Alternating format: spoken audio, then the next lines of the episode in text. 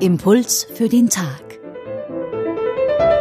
Diese Woche mit Christine Hubka, Gefängnisseelsorgerin, Autorin und evangelische Pfarrerin im Ruhestand.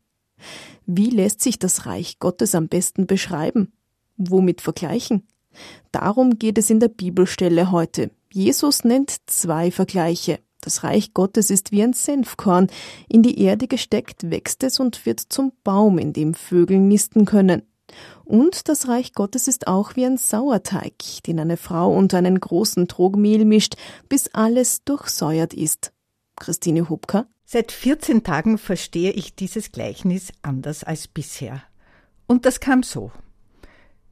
Seit Jahrzehnten backe ich Kuchen, am liebsten Hefekuchen in allen möglichen Ausführungen.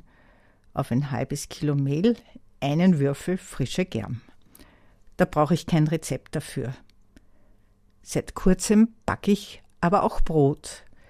Mein erstes Baguette habe ich vor 14 Tagen gebacken. Ich habe das Rezept gelesen und hab's nicht geglaubt.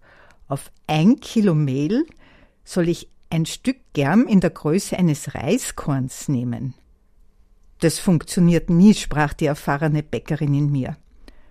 Probier's doch, entgegnete die Experimentierfreudige in mir. Na gut, Außer dass es nichts wird, kann ja nichts passieren. Und wie es geworden ist. Mein erstes selbstgebackenes Baguette ist ein Gedicht. Ja, nur ein kleines bisschen vom Himmelreich, vom Geist Jesu in einer großen Menge Welt genügt, um etwas Feines zu bewirken. Und dass Jesus für dieses wunderbare Himmelreich ausgerechnet die Arbeit einer Frau als Beispiel nimmt, verfeinert den Geschmack dieser Geschichte für mich noch zusätzlich.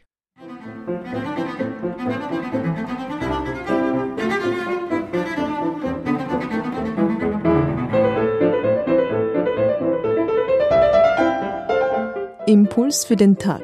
Diese Woche mit Christine Hubka, evangelische Pfarrerin im Ruhestand, Gefängnisseelsorgerin und Autorin.